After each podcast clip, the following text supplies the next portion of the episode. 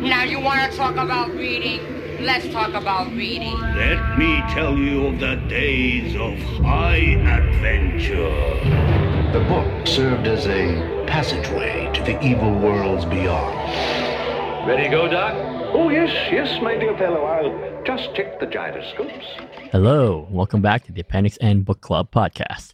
And with me is that radically and unempathetic Andy, Jeff Goad. I don't know, if I walked into a room and saw that your your hide had been turned into a chair, that would upset me. You would pass the Voight test. And this week, we're very honored to have with us a special guest. We're not sure if he's an android or not, Yochai Gal, the designer of Cairn. He blogs on New School Revolution, and he also is a podcaster with the podcast Between Two Cairns. Hello. Hi. Uh, first off, if I were an android, I wouldn't know that I was an android most, like, at least, you know, based on the based on the literature. Most of them don't even know that they're androids, right? So, you know, how would I know? Well, except for the opera singer. She's very, she's very well. She was very aware. Yeah. yeah. Well, six of them were aware. Yeah. Also, hearing Hoy talk about Cairn and Between Two Cairns, it was making me think about how maybe I should write an R P G called Karen and then have a podcast about it called Between Two Cairns. uh, that joke has unfortunately been made more than once in my to me on the internet. I'm someone sure, even I'm like sure. did a mock-up. Someone did a mock-up using the font that I used, um, like some Gothica, font, Deutsch Gothica, uh, but with the word Karen, and then they took that picture of a Karen, you know, that you always see with the whoosh hair, and made it black and white. Yeah, it's it's, it's, it's been done. That's all. That's hilarious. Okay, okay.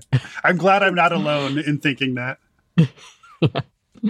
So, Yochai, uh, tell us a little bit about yourself, uh, first with maybe your interest in speculative fiction and how you got into it. Or if... Yeah, so I began reading what I used to call fantasy and science fiction when I was ten or eleven, probably. Uh, the biggest influence to me was my uncle, who was a huge nerd. He actually taught uh, uh, science fiction English English at a public school in uh, Reseda, California for twenty years. And uh, it was a huge literary influence. He gave me, you know, Lord of the Rings and that kind of stuff, but also some weird stuff, got me into like uh, stuff I think I never would have come across otherwise, because, you know, I didn't have the internet. And uh, yeah, I think for a while I only read science fiction, actually. Like, I was really sort of a snobby about non sci-fi. Uh, I read, I think I read all Philip K. Dick, for instance, before I was twenty, because I just tried to find it. And I would read, you know, um, the more sci-fi elements of like uh, authors like Kurt Vonnegut. You know, I would always gravitate towards Sirens of Titan as opposed to, you know, uh, Mother Night. You know, I was sort of went towards the sci-fi elements. And then at some point in my late twenties, I had this sort of break where I started to appreciate speculative fiction that wasn't tied as much towards technology and and and how the universe operates around it. And I really got into uh, more pulpy, traditional fantasy, uh, you know, Vancian style fantasy, de- Dying Earth style. I was really into Jack Vance and Sprague the Comp and all those folks for uh, quite a while. Um, I actually still think, I actually think my favorite of that entire sort of oeuvre, oeuvre, oeuvre, I don't know how you say that, um, is the uh, Farfetch'd and Gravouser still still mm-hmm. up there for me, and a little bit of Conan too. But um, at some point that turned more into sort of the roots of that sorts of fantasy, and I got really into folktales, which is my folktale period is still ongoing for the last sure. decade or so. I have become um, just absolutely obsessed with folktales, and um, for a while it was only Jewish folktales. Very, very into Jewish folktales, and then it sort of expanded into um, Asian, European, African, um, uh, indigenous groups. Like I, I've still, that's kind of the majority of what I read. When I'm not reading a novel or something, mm-hmm. I'll be reading just b- books of folktales. Right. Now, you had mentioned when you're the sort of science fiction you're reading, and I think it's probably no secret to anyone who sort of follows you on social media that you are a leftist, but the so- science fiction that you were looking at is specifically, it may be talking about the future or technology, but it's not technocratic. It's not the Robert Heinlein, the Joseph Campbell, that kind of stuff. Like, did that have an influence on your current political? Huh, social yeah, view? yeah. Oh, cer- certainly. Yeah. I, well, although I, I didn't read leftist writers necessarily. For instance, I would still read you know, Hyperion is written by Dan Simmons, and he's a quite right wing, yeah, virulent right winger, anti-Muslim. Yeah. You know, um, his more recent stuff I can't read for that reason, but Hyperion is still one of my all-time favorite novels. And and I mean, I, I would say it goes beyond being just purely scientific, but there are definitely there's huge sci-fi elements in it. Uh, on the flip side, my all-time favorite novel is The Dispossessed by Ursula K. Le Guin, and um, you know, I've read most of what she's written, and she's to me. I think if there's any one human who I would aspire to be, it would be her. You know, mm-hmm. I think on every, every single level, um, I think she is, you know, God tier, as they say. Uh, so yes, it, it's to some extent, I think I was taught, uh, I mean, my parents are communists, so it's not that weird, but I think I was taught more radical ways of thinking, um, even against what I would, you know, I, as a person of privilege, I don't know where that privilege is a lot of the time, and having voices like Ursula K. Le Guin, I think, really shook me and made me sort of see myself from the outside a little bit more. So to, to to that extent, yes, radical authors and authors who are willing to dream of a better human experience uh, were highly influential towards my more hard left politics that I espouse today and have always espoused. But I I I I, I would owe it more towards those who taught me empathy. Um, mm-hmm. I think that's what it comes down to, is, well, that'll is be, learning. Uh, that'll be a big theme, because this week is... Uh, it's, it, is it, is, it is the critical uh, function of this book, I think. Right. It's yeah, which is this week empathy. will be uh, uh, Do Androids Dream of Electric Sheep by Philip K. Dick. But before we go and talk about that, let's talk a little bit about your also your uh, history with gaming. So you've talked about getting more into sort of the pulp, and that's obviously the science fiction you were talking about is not particularly gameable, or at least has not been in the past. Maybe people have figured out a way to do that, but as you said, you got into more pulp. And is that the same time you got into gaming, or were you into gaming before that? I've always been into gaming. I started in the nineties with Palladium Fantasy second Edition, uh, which, you know, was Palladium Fantasy. That's where you but started? It, it's pretty... That was my... That's what that's what I started pl- with R P Gs, yeah. Fascinating. I don't think I've Why? ever Is heard that, a, that before. I've never heard of anyone starting with that. uh, well, I'll, I'll tell you... It was completely random. My mother, she was she was a social worker, and uh, the place that she worked had an attached. It wasn't a bookstore. It was stacks of books that you could trade for other books. And I was just going through there. I used to do this thing where I would I would buy books off based on the cover, or in, go to the library and get books based on the cover. I would oh, read yeah. obsessively. I would try, you know, a novel a day. I was that kind of kid. And when um.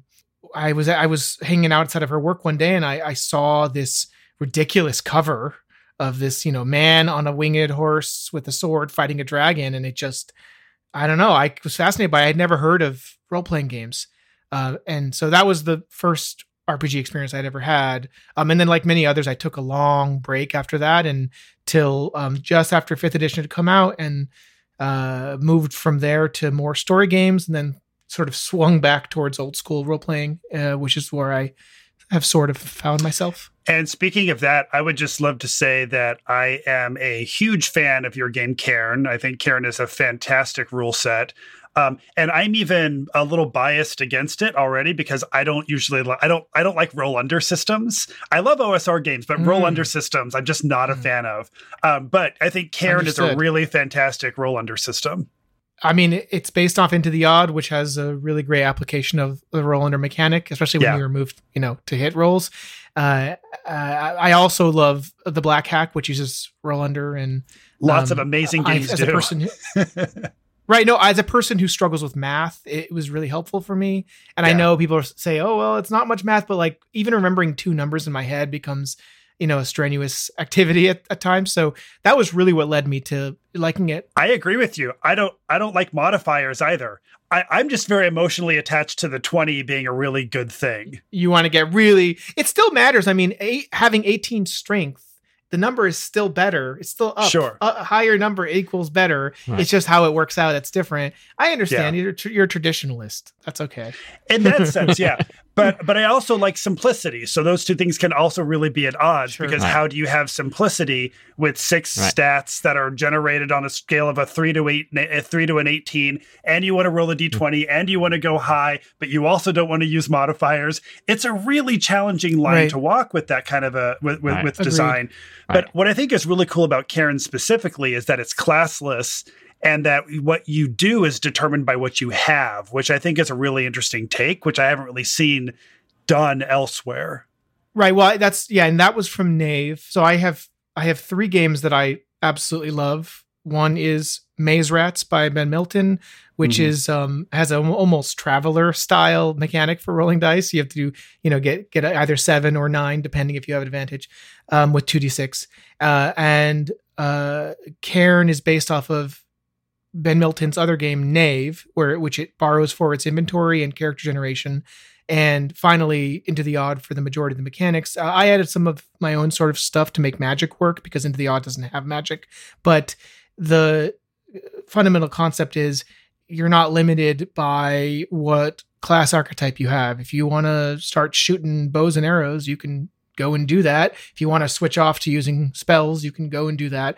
And to me, it's not so much that there's like a freedom to it. It's more that not having prescribed classes allows the kinds of um, games I like to play to feel more, uh, I don't know, more like there's a baked in character agency. Like I feel like it, players can find themselves doing what they think they would do in that situation, not based off what's on their character sheet, with the exception of inventory. So to make that less confusing, I feel like when I play games that are classless and have inventory-based mechanics, that they give a greater sense of agency to the players, who are no longer bound by, well, I'm as a ranger, I would only do this. Like, no, what the hell is a ranger? You are this weird amalgam of person who does what they think they should do in that situation. It's not really role play. It's more just sort of a emergent narrative that I like. And I mean, this is all whatever intellectual snobbery, I think. But okay, so uh, I definitely want to talk to more about this, but let's go into that back half of the show and talk about it. So before we talk about this week's book, can you recommend one or two uh, things that you think are great inspiration for gaming, uh, whether it's a book or other piece of media? I can't. It's hard to drill down because I could be very obvious and say, well, the Tower of the Elephant is really great. And for it, you know, I, there's stuff that's pretty obvious, but the one that I think is not talked about nearly enough is uh, a book called The Etched City by K J Bishop, who is an Australian writer. She has written a number of sort of interesting, what you'd call like new weird uh, fiction books. Her short story collection is actually, uh, she has a separate short story collection that the name escapes me, but it's, it's quite uh, it's quite good. It's very good. It's a little dark, but The Etched City is a standalone novel. It is, I guess you'd call it Weird West, but it's so much more than that. Um, I wrote an, a sort of a, a setting called The Clay Shelf for Electric Bastion Land that was heavily inspired by The Etched City. And um, yeah, I'm not sure. How, the way I would tie it into genre is I really like science fantasy as a genre. So like Vaults of Varn is an example of an R P G that I really love that setting, or the Electrum Archive is another one. Um, I love science fantasy. So you have this like, you know, it's not Warhammer. That's something different. It's more, um, look, it's fantasy, but there's these ancient tech relics littered across the landscape. And, you know, it's sort of Wild West Star Wars with more acute magic, but um, you know, interesting tech that is, doesn't get too complicated. I, I like that kind of perfect mix. And I think The Etched City does that in a way that is both, um, really imaginative. I mean, there's, there's concepts, like there's one great situation where people, instead of getting lawyers, they hire, um, duelists to duel on their behalf. And there's like professional duelists who all know each other. And the mechanics behind how that work is just super interesting. Uh, there's these, um, it's like a tropical city. So there's a lot of um, rain, and the way rain interacts with the society there is quite interesting. It's reminiscent to the the series, The Ra- The Rainy City. If you're familiar, it's a, um, it's a R P G setting. So yeah, The, the Etched City by K J Bishop is, it's also just so well written. And I really wish you would write more. Oh, I thought of one more I want to recommend. I, I, I mentioned to you both earlier that I had a second book. I had forgotten what it was, but I just remembered what it was. Um, so if, if I can move on from that, yeah. I, I will tell you what the second book is. Go ahead. Okay. It's called um, The Cosmic uh, Antipodes uh, is the series. There's two written so far out of three. The first is, um, oh, it's by uh, Rafael Ordóñez, who's a, a, a A writer based out of Texas, and it the first book is called um oh shoot, I always forget. It's uh, something grasshopper. Damn it, I should have written right. it down. But the series is called The Cosmic Antipodes, and uh, it is basically as if someone was writing a Vancian novel today. That's what it's like. Go. So it uses like, or or Wolf's, I, you know what, it's closer to Gene Wolfe Gene than Wolfe. It is Jack Vance in terms of language. Um, and it is the, there's two books so far. I have no idea when a third book's going to come out. It's been years, but it is um, very reminiscent of a, you know, new book, Book of the New Sun, or um, uh, what's the Jack Vance one that has a, it's sort of sci-fi. I've already forgotten the name. Uh, anyways, it's Linus. Is Linus? Anyways, Linus, um, yeah, yeah. Linus, thank you. I, yeah. I, I've absolutely love these books, and no one has heard of them. And I always forget the name of the first book. All right, it's so, something grasshopper. Anyhow, yeah, that's my second one. Rafael Ordóñez, The Cosmic Antipodes yeah. series. Okay, we'll yeah, yeah, yo, out. that that will, yeah, that should tell you, I think, uh, enough. um, Dragonfly. That's Dragonfly. What it's called. Dragonfly, a tale, a tale of the counter Earth at the cosmic antipodes. There you go. just, just link it. If one person buys that book, by the way, the cover of both of his books, he painted himself, and it tells you something about the book. So there you go. Yes, those are the two. All right. We'll keep an eye out for those. Put them in a poll sometime. Uh, so this week we're reading uh, Philip K. Dick's Do Androids Dream of Electric Sheep? Uh, do you have a Hygaxian word for the week? I, I, I thought about this. I thought about this when I was reading it. Like, w- what is something that is that would qualify? You know, and I could not find a single word in the book that I thought would qualify. No, there was not I'm any sorry. unusual. Uh, but I'm I have sorry. one. I have one. Uh, okay, I think it's the it. obvious one. It's not even. Uh, it's a fictional one. He made up. It's Kipple. Uh, and yes. Yes. Kip, Kipple, as defined in the book, it's this is um. This is J R. Isidore saying this. Is Kipple is useless objects like junk mail or match folders that you use after the last ma- after you use the last match, or gum wrappers, or yesterday's homepage. Homeopape. When nobody's around, Kipple re- reproduces itself. For instance, if you go to bed leaving any Kipple around your apartment, when you wake up the next morning, there's twice as much of it. It always gets more and more. And it's basically the principle of entropy uh, as a physical object. So there you go, Kipple. All right, so uh, we're in the library now. Um, Philip K. Dick's Do Androids Dream of Electric Sheep? Uh, any first thoughts? Jeff, you have a first thought? Yeah, I loved it. In the Patron Book Club, there were there were nine of us there in total, and I was one of two who hadn't read this before. And I was one of two who hadn't read any Philip K. Dick at all before. So What? What? I know, I know. I, I'm forty-two. What? I've I've been hearing for thirty years that I need to read Philip K. Dick, and I've spent thirty years going, okay, cool, I'll I'll get around to it, and not getting around to it. So oh my now goodness. I'm finally reading one, and I thought it was fantastic. Um, easily, this book is in my top ten of the books that we've covered for this. I I thought it was beautiful. I thought it was really smart. I think there's a lot of um, of sophistication in not only the prose, but also in the the the humanity that he's bringing to this nineteen sixty-eight science fiction flying cars and robots story. Um, I was very moved by it and very impressed by it. Interesting. Now, Yochai, you said you'd read a ton of Philip K. Dick. I have read I've read this, everything. Right. Everything is this written. Is the only one I've read of his. And I read it oh my the first God. time when I was in high school, right after seeing the movie yes. and not getting it. And now oh. I can get it. Well, that didn't. They wouldn't help you get. Okay. Oh, you mean yeah. that? You mean not getting the? Got it. Okay. Yeah, not getting the book. Wow. Yeah, the movie was got it, got you know it. fine. But in fact, actually, I have to say that I did not like Blade Runner the first time I saw it in the theater, and it was only. Well, like which two version years later. Have you seen? There's eight I've seen versions all of them now, but uh, but when I saw no, the no, no, theatrical I mean, version, oh, okay, yeah, got it, got it. Okay. Um, but now I like the theatrical version. I I actually even like the. Uh, begrudging voiceover from my Harrison Ford because yeah, I think it makes him even yeah. more replicant like. Um, it, it, yeah, it really reminds me of the edit they did of Dune where they put the story in the beginning, you know, where they have yeah. the Bene Gesserit woman talking about right, the right. intro. It's just like, oh, I can't, but okay. um, but it's interesting because I think the discussion we had um, in the book club, and and Jeff and Yochai, maybe you can both mention this, is that the film is such um, such a touchstone, cultural touchstone. I mean, almost like forty years worth of Japanese anime and manga has been influenced. Our entire conception of cyberpunk has been influenced. But somehow we're able to read, people mentioned that they were able to read the book because it was so different from the movie, even though there were a lot of touch uh, touchstones, that you didn't feel the weight of the movie pressing down on the book the way that, for example, the Peter Jackson Lord of the Rings might press down on you if you were reading Lord of the Rings for the first time. Um, so I was wondering if either one of you wanted to speak to that. I mean, they're different. They're very different from one another. I agree. I agree. I think they're very different. Um, I think that the movie is um, androids. They're just like people. And like that's like the whoa factor. But with the with the novel, it's so much deeper than that. It's it's yeah, maybe androids are people. They're not people. How do we define what it is to be a person?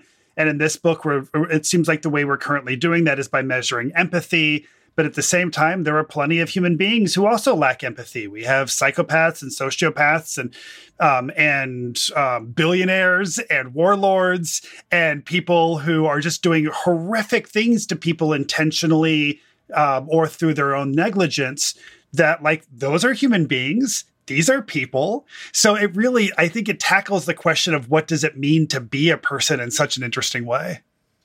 That the movie does not. The movie's I, just like, oh, cool, right, weird. Right. They're, they are. Isn't it weird if robots were like us too? That's that's all the movie's really right. doing in my, I, in my mind. I feel like, I think the movie is pushing a narrative of what is it to be conscious and sentient, as opposed to what is it to be human. To, to me, there was less of a focus on what is it that makes us human. And the book focused heavily on, you know, what is What what is it to be human? What does is empathy? How we learn to be human? I mean, what is the Mercer box if not an empathy machine? Well, you know, and, and we we have that today in the form of the internet. That I I think the internet is the Mercer box, frankly. But you have this. The, I think the text pushes a, a number of questions. I wrote them down. So the first is, what is empathy? The okay. second is, what is reality? And the third mm-hmm. is, does any of it really matter? Yeah. And I, I felt like those, that's what, again and again, the book. Okay. So let me take a step back. All the animals are dead. Having a real animal is like an unbelievable thing, right? It's like most of the animals have died out. The idea of eating an animal in the dystopian future of Do Androids Dream of Electric Sheep is, you know, a war crime, you know, like the, like it's, it, to eat an animal would be considered like so horrible. And you think about it, it's not, and I'm not saying this as a vegetarian, but it's it's not unsurprising. I, I think it, one day in the future, we will look back on eating animals in the same way that these people do. Because there's this kind of, you know, you, you look at what you've lost and you think about how we didn't even consider the feelings of other creatures, including other humans. And yet yeah. we consider ourselves human. Meanwhile, there are these slaves that escape from Mars and come back to Earth. And it's not only is it normal to kill them, it's expected. Yeah. It's looked down upon to even use them as sex bots, you know, mm-hmm. it's, it, it's this, I think that kind of um, juxtaposition of what is empathy? Like you have these incredible moments of empathy and then you have these horrible moments of torture, like with the spider mm-hmm. and, and, and you're, there's a, there's this kind of, he doesn't, I think he, as opposed to making a specific point, he just toys as in Dick just toys with our own idea of what is empathy. As opposed to yeah. saying humans are empathy machines, it's more what is what is it, and and why does it make the, a special? Does it make a special? And do our creations um, carry that facet in them or not? And if they don't, what does that say about us? Anyways, it's just a lot of it's a lot of heady stuff, man. Mm-hmm. Yeah, and the thing I really liked that was also, I think, really included in here was this whole idea of like uh, ev- evolutionary psychology and the reason why which we might experience empathy from an evolutionary perspective being that we are social creatures and we want our entire tribe to survive. So it's important for us to understand the suffering of another like us so that we as a species or, or as a tribe, as a people can survive. And that's something the android doesn't have. And they talk about how even on Mars, an android's not going to help another android who is in trouble. But that's also not a uniquely human thing either, because you see that in w- the wilderness all the time. Like on the safari, you know, a, a, a lion's coming after a, a, a bunch of um, antelopes, and they'll like kind of like rally around each other to protect the, the, the most vulnerable. Like that's the thing that, that that's not only humans that are doing that. Um, but I, I think it's really kind of cool that we're looking at the difference between being alive and not being alive and what that means in terms of what you are compelled to do to protect yourself. Mm-hmm. What is the yourself that you're protecting? For humans, we have self-preservation, but we also have this, this, this, this need to protect the species. But with our androids, they don't. All of the androids, they are only out for themselves, and they're only going to ally with each other as long as they need to, because what what their version of survival is completely just based on their circuitry. Right. So I have a question that to two points, one that Jeff and what uh, Yochai you brought up. So um, so we have these androids, they don't have empathy, right? Is that because the humans who are creating them don't know how to code that into the androids? Or is it impossible at a sort of existential level? Or um, is that the humans don't want it in the androids? Secondly, the, another theme that has been hit upon, and you just mentioned, was the word loss, right? This whole world is a, is a fallen world, right? This, the Do Androids Dream of Electric Sheep is a post-apocalyptic situation. So we have lost something. So why wouldn't we, as the creators of these androids, they look at these as this dangerous thing, right? But we create them to look like us. Why wouldn't we want to make them even more human so that our species might somehow survive, even if we physically are no longer able to reproduce, because they are made in our image, right? And well, so I think the answer to both of those questions are potentially answered by the exact same the exact same answer, which is that since we are currently biologically pre-wired to want our species to survive, if I code an android to have a similar desire for their species, the android species, to survive, then I'm essentially Cre- I'm essentially signing my own death certificate in advance. I'm I'm I'm setting these these things up to want to help each other survive and to all pretend, potentially take us down. And the answer to the second question that I think is tied into that is that if we want to have this idea of leaving them behind as our legacy, but that involves them taking us over and and enslaving us and killing us, we would be biologically predisposed to not wanting that to happen. So I could easily see why the people designing these androids would not want them to have either of those two things. Yet the Rosen Corporation seems to want to create a more perfect android, right? And one that can pass the Voight conf tests, right? So what does that mean? I don't know. I'm just putting that out there. Yeah, you might be right. Because, I mean, this is my conjecture. And this is yeah. what I'm projecting onto yeah. the story. Yeah, uh, yeah. And I also feel like there's not as much... We don't get from the, so the the book is one hundred percent from the perspective of one character, and we don't well two characters, but it's it's limited in its scope. You don't ever see anything from the perspective of an android, or even from someone from the Rosen Corporation or whatever. We don't really know what the deal is. As far as we're concerned, there might be some ultimate plan here that we're not aware of, and maybe they are planning on replacing humans, or maybe, you know, they're trying to encourage people to leave Earth as much as possible, for instance, right? That's yeah. like a government. Maybe there's something else going on there. You know, in, in this world, the Soviet Union is still around. And, you know, as far as we know, there are androids everywhere. There's an entire android police station, you know, which is by far my favorite part of the book, by the way, is the android police station, because it's just like, what? What is happening? And they don't know they're androids. So and, great. And, the, so and great. The biggest jerk cop is actually a human. Yeah. But he's in the, working in yeah. the android police station. Yeah. Well, I love that, that he actually turns out to be a human, that dude. Right. And he's the whole time just thinking about like, well, no, I have to be human. But, oh, he is human. But, um, yeah, that's the... So I, I feel like we there's a lot of unanswered questions, and I think that's yeah. purposeful. Did either of you... Mm-hmm. read the short story that preceded this, the the black box? No, no, there, no. So, so, um, so Dick wrote a short story before Do Androids Dream uh, came out in sixty-eight or whenever. And um, by the way, I read this on my Kindle, but the original version I read in high school was um, the nineties yellow paperback that um, was very common. Like you saw it everywhere at the time. But uh, it, it, the original short story is all about the Mercer box. And it's about how, like, essentially the U S government was afraid that the Mercer box would unite people around the world in a way that was bad. And it's about, like, mm. a, basically a spy being sent to take out the Mercer box so that it doesn't proliferate. Um, mm. uh, and I, I, I think with that context, it's interesting because it kind of, to me, reading this as someone who had read the short story prior, uh, it, I, I just kind of assumed there was shadowy forces, but it never really comes out in the book. So that yeah. was kind of my bias is coming in, was thinking, well, maybe there's things we don't really know, you know?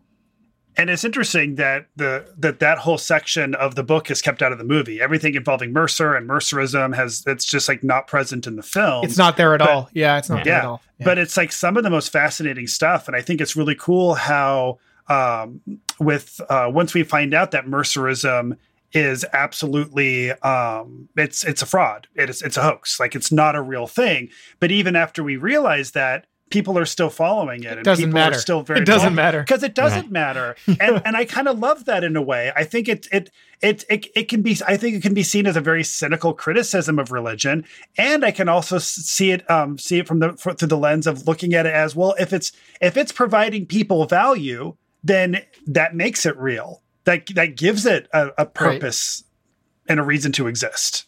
And I th- I think uh, so. Dick Dick at the time of writing was just entering his sort of a Kabbalist period. Like he got, before he got really into uh, certain kinds of drugs, he became very interested in um, Kabbalah, which is like a Jewish mysticism that favors ecstatic sort of empathy and oneness with the universe.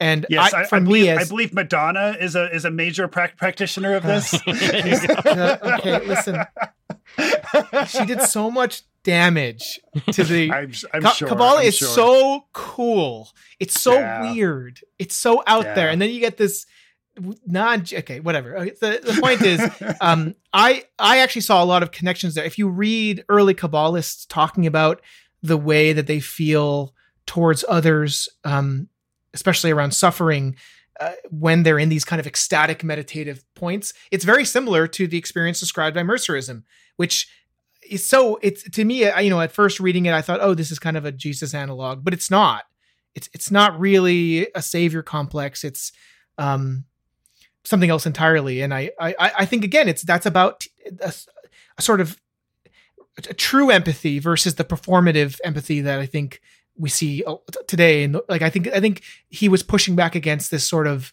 fake empathy that um, humans occasionally espouse. And if anything, I, I think Mercerism is a sort of a beautiful thing that Dick was able to include. I, I, I used to be of, of the mind that I would have hated it, you know, oh, it's a religious thing. And I, I don't, you know, it's, a, it's the shackles yeah. of the, you know, I just didn't see it as a useful tool, but now I'm, I'm much more appreciative of it. And, and that's mm-hmm. why I was really appreciative of reading this again, because high school Yochai was way more of an asshole atheist than forty-year-old. Right. Yeah. So. And, um, and again, it's interesting you mentioned that, because the two of the, on the surface, the most hapless characters in the book, which is J R. Isidore and Iran, uh, Rick Deckard's wife, are in fact the biggest believers in Mercerism. And they ultimately yes. do have the most compassion and empathy out of any of the characters in the book, right? Iran, we think she's just depressed. Uh, you know, the way she's depicted at the beginning, you think she's just this depressive, mopey housewife who doesn't do anything. But she is actually the one... I think Dan pointed out, but I think it's pretty obvious by the time we read it at the end of the book. She's the one who actually is caring and taking sure that Rick Deckard doesn't spiral down into the bottom of P T S D or whatever, right? Uh, yeah. And and and J R. Isidore is the most human, even though he's written off as being basically less than because he's, you know, potentially developmentally disabled and he can't, you know, and, you know, obviously all the humans who are left on Earth are, you know, their genes are mutated for radiation or whatever and can't really have children. So, um, but they are more human than anybody else, more human than the androids who already have built-in flaws, more human than Deckard or uh, what's the name of the other Blade Runner who's just awful, you know? um, uh, yeah. yeah. What was his yeah. name? Yeah. Or, or, uh, no. Yeah. I don't remember. Yeah. Um, and then the other android I really like, who actually has the most self-knowledge, is the, the opera singer. I forget what her yes. name is. But yeah. She's great. Lubo. Yeah. Um, Lubo. But yeah, I think w- listening to you just now makes me think that maybe... the thing that I really loved the most about this book is I think that with every question he poses, I think the answer is yes and no. With uh, mm. are androids people? Yes and no. Um, are what does right. like um uh, is is this reality? Yes and no. Is Mercerism real? Yes and no. Is this guy is this right. guy a fraud? Yes and no. Like he he this is a dude who wants to be worshipped and seen as this like. This powerful entity. So in that sense, it's super, um, it's super narcissistic and coming from, from a place of manipulation and a place of deceit, but also does this guy want to and do incredible good for the people that he interacts with? Also, yes and no, because because also it's it's it's it's harmful that you're not real, but you actually are doing real work for these people. I, I love that he gives us no easy answers to anything. He ans- asks us all of these co- very complicated questions and lets the answers be complicated as well. Yeah, welcome to Philip K. Dick. That's mm-hmm. that's that's kind of his, really that's his that's his shtick, is just right. presenting you with the fractured reality of his mind and letting right. you sit with it in like almost Dostoevsky way. He just right. um, now you've read most of Dick's body, most or if not all, but yes. and I understand that this is probably a little bit more accessible. I mean, than some of his other books. It depends. It, it depends. Yeah. Some are really hard to read. Some are not. I mean, mm-hmm. my yeah. favorite of his is Ubik. Um, which is I keep pretty, hearing that one's phenomenal. Pretty, it's yeah. pretty. It's. I mean, I think you specifically will like it, but I also think it's hard for people who are maybe out of the um, sci-fi stream, if that makes sense, who are less. If you're like, you know, if you're willing to read twenty pages of something you don't understand, so that you can get to quote the good stuff, then it's something that's magnificent, you know. Um, but Martian Time Slip is pretty hard for parts of it because it's literally from the perspective of someone who is mentally ill and you don't really know what's going on. But then you have other stuff that is Man in the High Castle is completely understandable, except at the end, it sort of messes with your concept, conceit of reality. Mm-hmm. You know, it, it, it, it, it's written completely in a traditional way that makes sense. And then at the end you think, wait, is anything real? You know, he's, he's all about that. Is anything real kind of thing? And, mm-hmm. you know, he also is a man of his time. And you see that in the way he writes. Uh, person has un- ugly mongoloid features. He wrote that at one right, point right. in the in the book, yeah. and that it's and we something... know what every female character's breasts look like. Oh, there is definitely yeah. that. There is definitely now. He is someone who has written strong female characters, but he also is absolutely. A total, you know, and sh- this is another great example stuff. of yes. A- This is another great example of yes and no, because although he's constantly describing women's breasts, I also think I also think that he approaches the female characters in a really interesting way in this. Like, I look at the character of the disposable wife that like that Decker doesn't really hardly think about, that he's happy to throw aside for like his right. new android love. But also she's this really interesting, complex character who's this person who's really trying to like understand her emotional life and have some sense of meaning. And like, we have a pretty deep and nuanced character here who's clearly struggling with depression. Um, and we have a guy who's treating her in a very traditional nineteen sixty-eight way, which I don't know if Philip K. Dick was being intentional about that or not, but whether he was being intentional about it or not kind of doesn't matter, because he's still imbuing these characters with the capacity of us having empathy with them by giving us enough information about them, which is a really cool conversation starter for nineteen sixty-eight. Like, th- th- we did not get to have kind of these like more complex stuff with like gender and um, and sexuality. We're talking about the consent of androids. Like, there's that whole scene where Where, where Rachel realizes she can't not have said no to ha- him to have sex, and then afterwards tells him, that made me really uncomfortable. So uh, he's exploring really fascinating stuff that is like super sophisticated for nineteen sixty-eight. Yeah, I mean, he was a man of his time, but I also think in many ways he was brilliant. And, um, you know, it's it's it sort of reminds me of how there are points in the novel where I couldn't have told you when it was written. There was, you know, it's, it's, there are some parts that are obvious. Like he can, he can imagine vid phones, but he can't imagine, he can't imagine like, you know, that they wouldn't have phone books, you know, they use right, phone right. books, you know, right, right. so that's very much of his time. But on the flip side, he, when he talks about how they are essentially organically human, these creatures, they're organically human, but without using any science mumbo jumbo, like what Isaac Asimov would have done, he helps you understand on a uh, kind of innate level why the androids are the way that they are through the scene with the spider, mm-hmm. you know, it, it, through, through Isidore, really. Isidore is our surrogate there. And it, to, it's so obvious to us that torturing a spider is, is wrong. Although people squash spiders all the time, you know, uh, mm-hmm. but then Isidore, knowing how rare a living spider would be, is, and also having empathy, is just like terrified, uh, or you know, he's yeah. horrified, and he realizes, oh, I'm in with the wrong crowd. No, I mean, you were saying, Jeff, that that's a brilliant set piece, because that's happening at the same time as the reveal that Mercerism is a fraud, right? So you have this thing, and it's happening in real time, and like we're all we're trying to process all that information at the same time. you know? And it's also happening after we realize that the Rachel model and the Prim model Pris. are the same model, Pris and the Pris model are the same model of Android. So we discover that they're essentially the same creature to their core, and she's the one who's torturing the spider. But we discover that while we're also having the Uh, Rachel and Decker love story. So you know that like they're falling in love with each other, quote unquote, during this period of time. But you're also seeing the the um, the incredible cruelty that her other self is capable of doing, which means she's probably capable of doing it. Well, so I feel like it was doing such a great job of building up the suspense there. Right. She pushes well, that goat off the building. Like, yeah, she throws the goat off the building. And that's just like his little joke too. She got his goat, right? that, oh, yeah. That, you know, that was, but, yeah. but so that's, so I, one thing I would add is she was very, I think I was very, I found her very sympathetic. The, um, the fact that uh, she has sex with men in order to keep herself alive. You know, they won't, you know, these, they, bounty hunters will not kill her if they've slept with her. She's figured that out. And that to me seemed very poignant, like this idea of she knew she had to get him to sleep with her because it, it might make it so he couldn't kill her. And yeah. he was right, except he was able to kill her double later. And then the second thing I wanted to say was that, yeah, we're, we're also discovering, while discovering that Mercerism is fake, he, like moments later, Deckard sees Mercer in his mind in the hallway. Yeah. Right. In the stairwell, he sees this apparition, which maybe it's that he hasn't slept in days, you know, maybe he took mood enhancers, who knows, but he, he has this sort of moment where um, it, maybe Mercerism isn't fake, but then, it, you know, it's, that's so interesting. Yeah. So we should probably get this over to a gaming conversation here.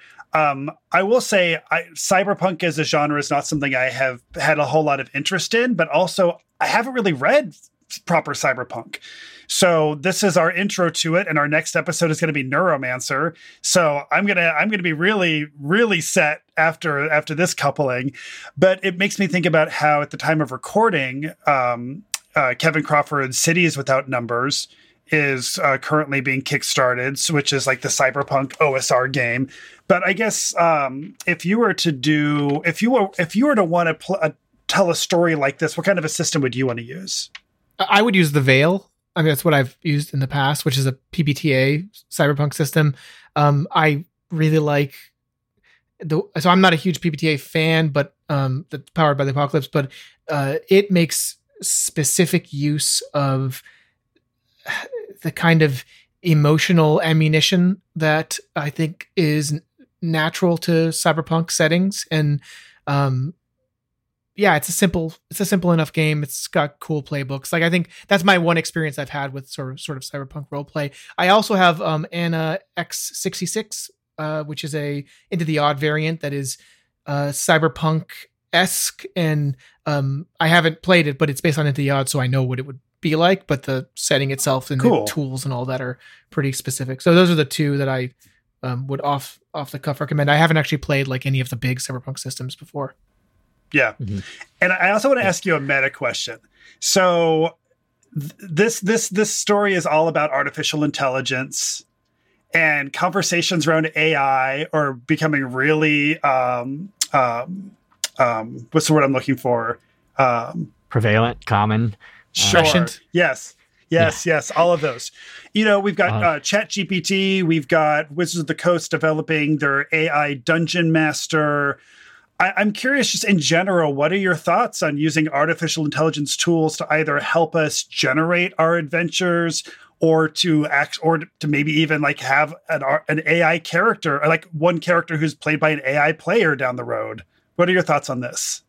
So I had uh, a lot of experience using ChatGPT in recent months because I was interested in it and wanted to see what it could do, but also I found it to be sometimes useful in organizing information. So for example, um, I built a setting generator for the upcoming second edition of second edition of Cairn. And I wanted to quickly separate, uh, I had two D one hundred tables, and I wanted to separate out the nouns and adjectives, and then nouns that were not also adjectives, because that happens. And I just pasted the table in there and it just did it for me. like instantaneously. Wow. So it was crazy. And another thing I did with it is I took, so, so Cairn is um, word for word accessible uh, through an S R D on my, on my website. And um, I took the text in raw markdown and I put it into Chat G P T. And then I told it to make a character and it did. Just the wow. raw text. I literally just copy and pasted my game and it just created a character. It was insane. Okay. It's insane. Yeah. And um, I also used it to toy around with different ways of presenting the same information by telling it to make certain changes in certain places, but on a like broad level. So, so on a programmatic function, I think it is uh, going to become a useful tool that you'll see varying versions of uh, when it so comes that's your to, yes. I want to hear the no. Well, now. it's yeah. What well, are the things this, you're this concerned no, about, is, right? So, well, I have lots of things. I mean, so like I told it, I was playing around with it not that long ago. I asked it to tell me a Jewish folktale because you know that's a thing that I like. And let me tell you, um, A I is fed only what we feed it, and what we feed it is mostly you know Eurocentric. Yeah, right. not e- not even that. It was just like. I remember once when I when Mid Journey first came out, I played around with it and I typed in like a Jewish man. Oh my God, the stuff you got from it.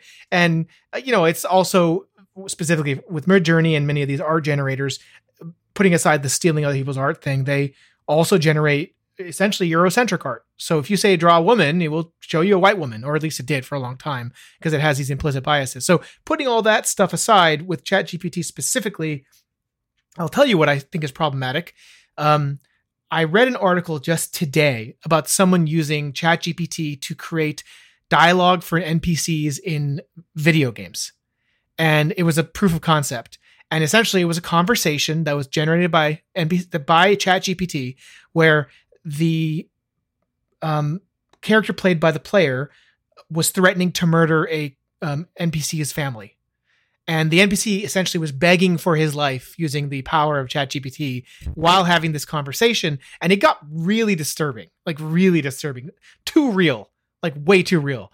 And um, I feel like there will be more of that, particularly amongst video games, but within the R P G space, my fear is that people will rely on it and it will give them incorrect uh, and highly biased information or uh, meta, you know, like, Uh, t- text to use. So it it will only help reproduce the biases we already have. Like if you're worried yeah. about decolonizing R P Gs, this is not going to help. If you're worried about, you know, making it about something that is um, not, you know, if I asked it once to, I said, condescendingly tell me why Pathfinder is better than, uh, you know, Old School Essentials or something. And oh my God, did it do a good job of that? Just like, it, you know, you it spoke to me in an extremely condescending manner about why Pathfinder is such a better game. And I just, it, it just does that stuff without thinking. There's no guardrails there for that stuff. Right. Yeah. So I'm just afraid of people coming to use it and thinking that it's the same as fact or the same mm, as truth. Yeah. When it's not, it's not, right. you know. And I guess another hallmark we always talk about is, the, you know, the hallmark of the mature mind is to be able to hold two, uh, opposing ideas together and then maybe come some come come to some sort of synthesis or something like that. And it seems to me from what I've seen so far with these language models that that's not capable of doing that. You know, you know that um, it's not it's not capable of any real synthesis, right? These these these uh, these these language well, it's models. It's not really weighing.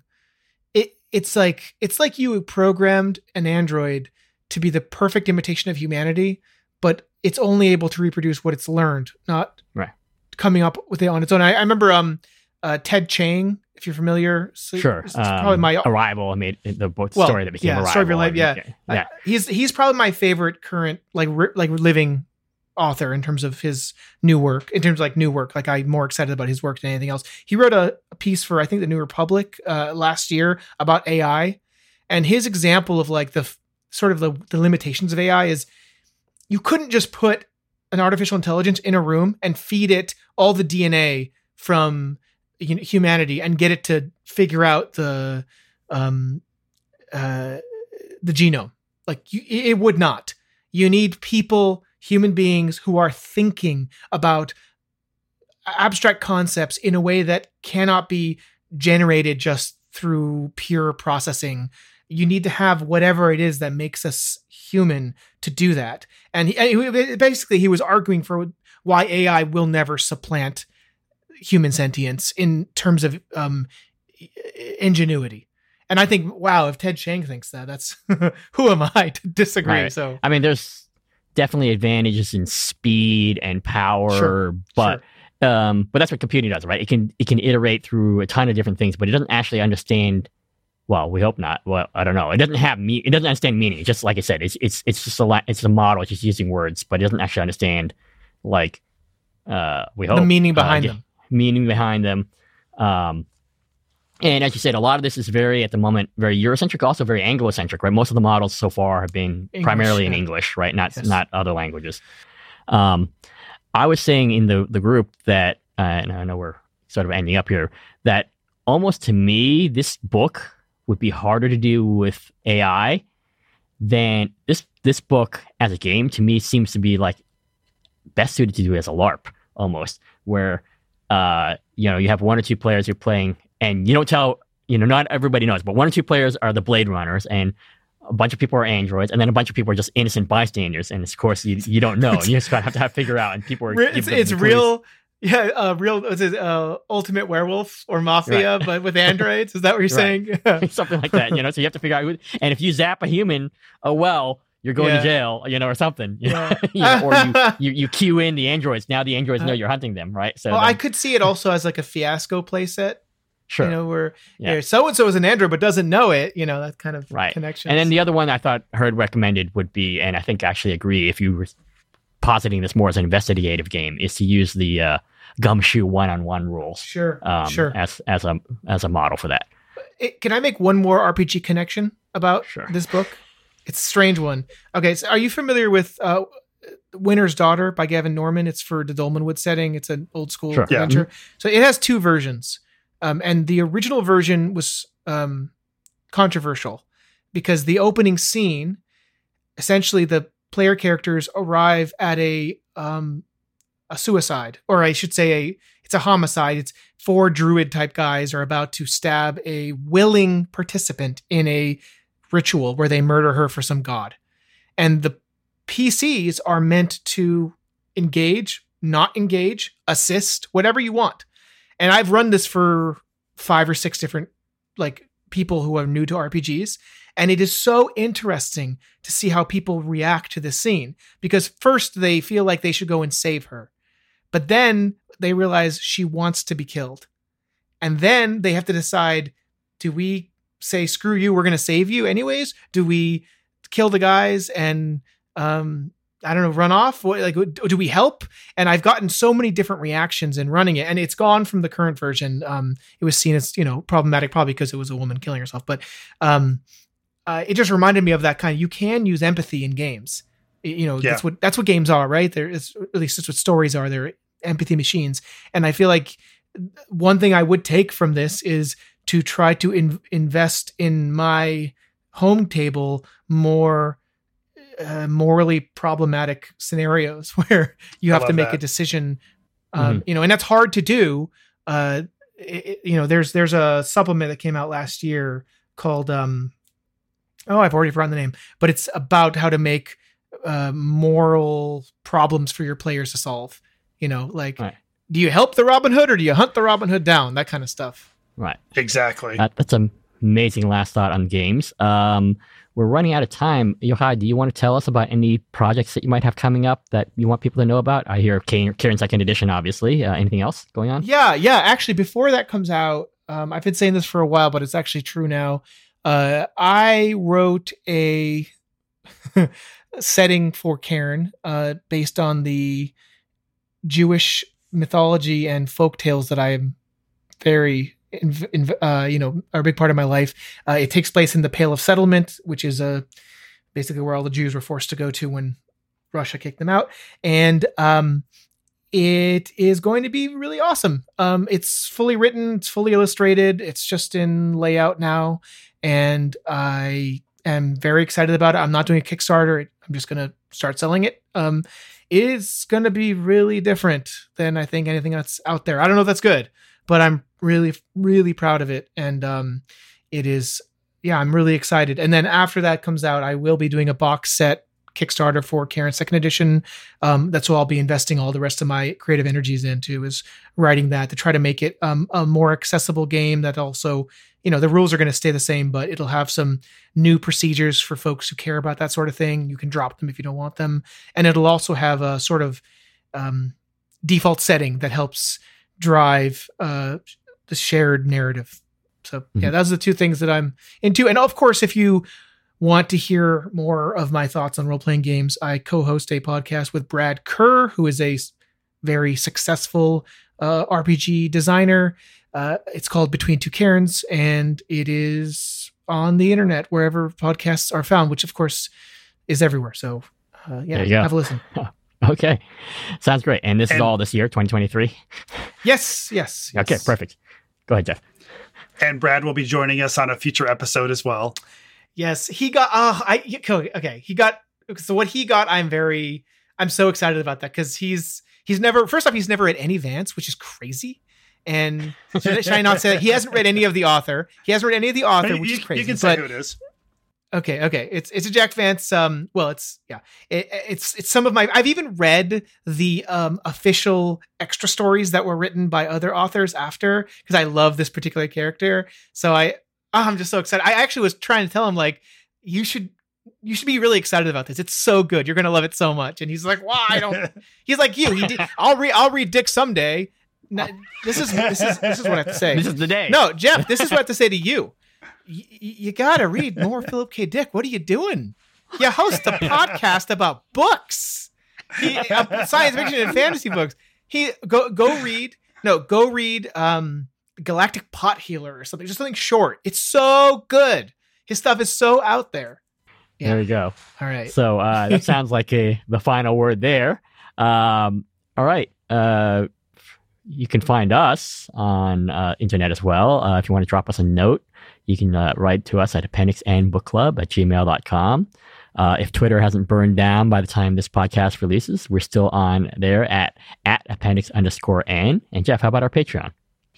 Yes, our patrons vote on and choose which episodes we are covering, for um, which books we are covering. For episode one forty-one, we'll be doing Edgar Rice Burroughs' A Princess of Mars. For one forty-two, we're going to do Robert Asprin's uh, Thieves' World. For one forty-three, we're doing Susanna Clark's Jonathan Strange and Mister Norrell. So we have some really cool stuff coming up. And um, also our patrons can join us for our patron book club recordings beforehand. Today we had a nice full house. We were joined by Rick Byrne, Robert Coleman, Deimos Saklas, Brandon Cruz, Hyperlexic, Dan Alexander, and Adam Stiers. Thank you guys for joining us. That was a lot of fun. I'd also like to reach into our hat and shout out a few of our other patrons. Thank you to Robbie Fiodo, Andrew Sternick, Travis Stamper, Joseph Hoopman, Adam Monnier, David Moreau, Ivan Paul. We really appreciate your support. And Hoy, when this episode drops, what is going to be the titles that our patrons can vote on at that point? All right. The theme uh, for the selections is Yesterday's Apocalypse. Uh, the first book will be Philip Jose Farmer's Dark is the Sun. Second book is Sterling E. Lanier's The Unforsaken Hero.